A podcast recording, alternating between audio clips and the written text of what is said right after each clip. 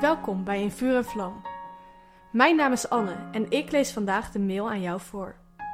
Ik ben benieuwd wat Jezus vandaag tegen jou wil zeggen.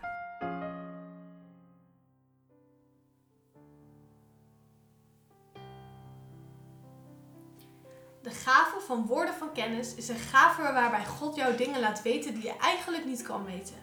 Het is dus eigenlijk bovennatuurlijke kennis.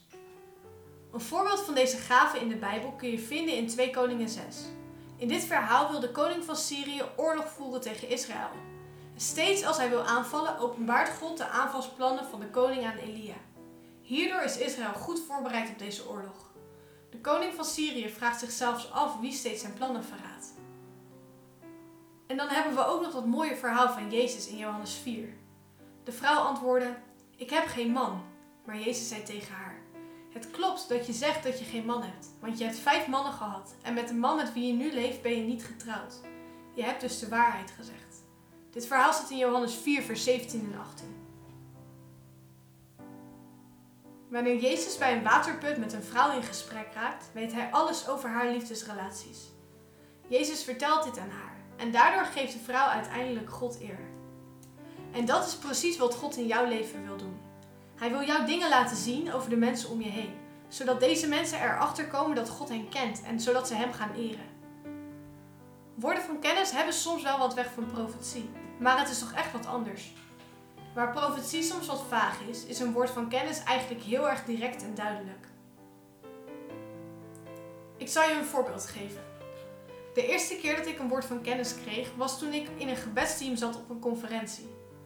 Er kwam een man naar mij lopen en op de een of andere manier wist ik direct dat deze man de aankomende week een lastig gesprek zou hebben op zijn werk over de voortgang van zijn baan. En natuurlijk was ik wel bang om dit aan deze man te vertellen, want ik wist dat ik het ook fout kon hebben. Toch besloot ik het te vertellen. Ik gebruikte hierbij wel de woorden: "Ik heb het gevoel dat God zegt." Dit is een hele goede manier om ruimte te laten voor het geval je het niet zo goed hebt gehoord. Mensen kunnen het dan al, toch, altijd nog zelf toetsen. Ze kunnen checken of het echt van God is. En dat was op dat moment zeker het geval. De man barstte in tranen uit en vertelde over zijn werk en het gesprek dat hij zou hebben die week. We konden er samen voor bidden en deze man ging opgelucht weg. Daarnaast heb ik meerdere keren meegemaakt dat, wanneer ik ergens ging preken of in een gebedsteam zat, ik kleine pijnscheutjes in mijn lichaam voelde. Ik heb geleerd dat dat de manier is dat God soms spreekt. God wil mij dan vaak duidelijk maken dat hij een wonder in iemands lichaam wil doen. Op zo'n moment schrijf ik dan dat lichaamsdeel op waar ik de pijn voel en vraag God om meer details. Gaat het bijvoorbeeld over een man of een vrouw? Tijdens de dienst of de bijeenkomst lees ik dit lijstje voor. En het gebeurt dan heel vaak dat er mensen in de zaal zitten met precies die klachten. En soms mag ik dan ook nog een wonder meemaken. Dit is zo'n prachtige manier om te ontdekken dat God iemand kent en het beste met ons voor heeft. Verlang jij nu ook naar meer woorden van? Dan bid ik dat God nu ook jouw ogen opent. Net als bij de knecht van Elia in twee Koningen.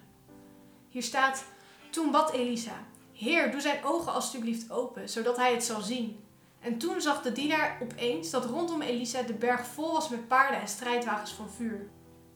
Dit verhaal lees je in twee Koningen zes vers zeventien.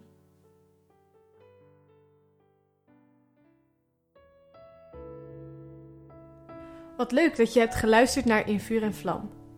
Heeft de tekst je geholpen om God beter te leren kennen? Deel In Vuur en Vlam dan met je vrienden. Meld ze aan op streef punt n l slash in vuur en vlam.